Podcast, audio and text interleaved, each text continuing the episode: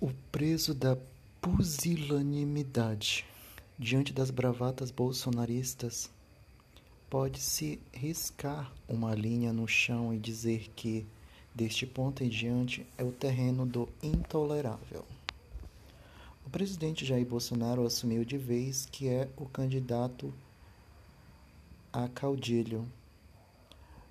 Em comício para simpatizantes de caráter escandalosamente golpista, anunciou nós não queremos negociar nada.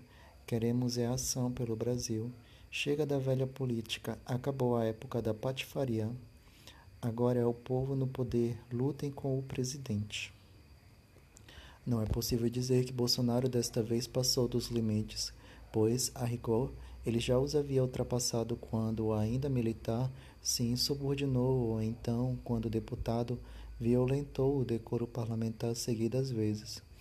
No primeiro caso, recebeu uma punição branda, no segundo, nem isso, ou seja, a pusilanimidade das instituições ao lidar com Bolsonaro deu-lhe a segurança de que, para ele, não há limites, salvo os ditados por seu projeto autoritário de poder.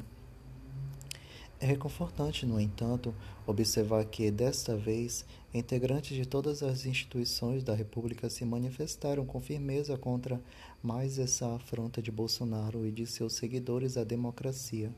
Até mesmo o Procurador-Geral da República, Augusto Aras, que vinha se omitindo ante a escalada bolsonarista, anunciou a abertura de um inquérito para investigar fatos em tese delituosos envolvendo a organização de atos contra o regime da democracia representativa brasileira.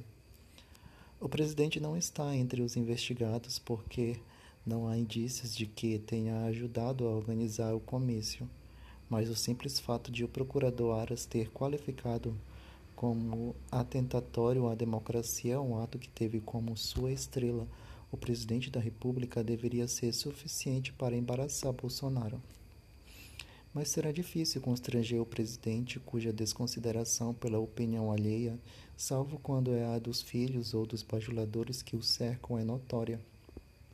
Diante da repercussão negativa de seu discurso autoritário, o presidente, como sempre, tratou de minimizar o fato, insultando a inteligência de todos.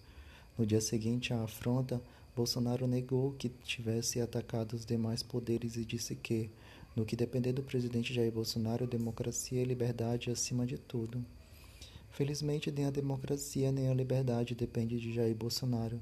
Dependem exclusivamente do cumprimento da Constituição. No arroba Luiz 14, Bolsonaro chegou a dizer: Eu sou realmente a Constituição. Não é. A Constituição é a materialização do pacto democrático, aquele ao qual todos se submetem, do mais humilde cidadão ao presidente da República. Mas Bolsonaro, como sempre fez em sua trajetória política, está testando a disposição da sociedade de defender a ordem democrática, por ele sistematicamente ameaçada. Pode-se quedar inerte diante das bravatas bolsonaristas, permitindo que se instaure um clima golpista, mas também se pode riscar uma linha no chão e dizer que, deste ponto em diante, é o terreno do intolerável. Por isso espera-se que o até agora silente ministro da Justiça, Sérgio Moro, faça jus à sua fama de inflexível cruzado da moralidade e da lei do exército do serviço público e manifeste pelo menos desconforto diante do comportamento assintosamente impróprio de Bolsonaro na chefia da nação.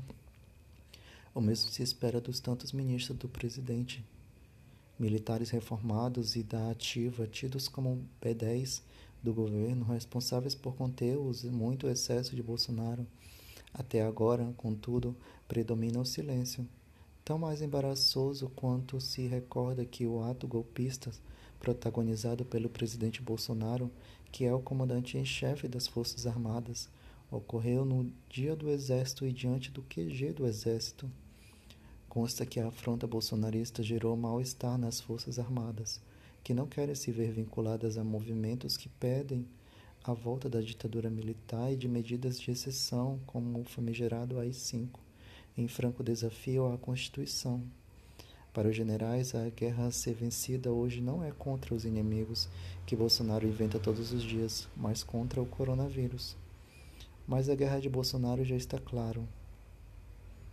É contra as instituições da República e contra a maioria absoluta dos brasileiros, afrontados por um presidente que só se importa com o poder.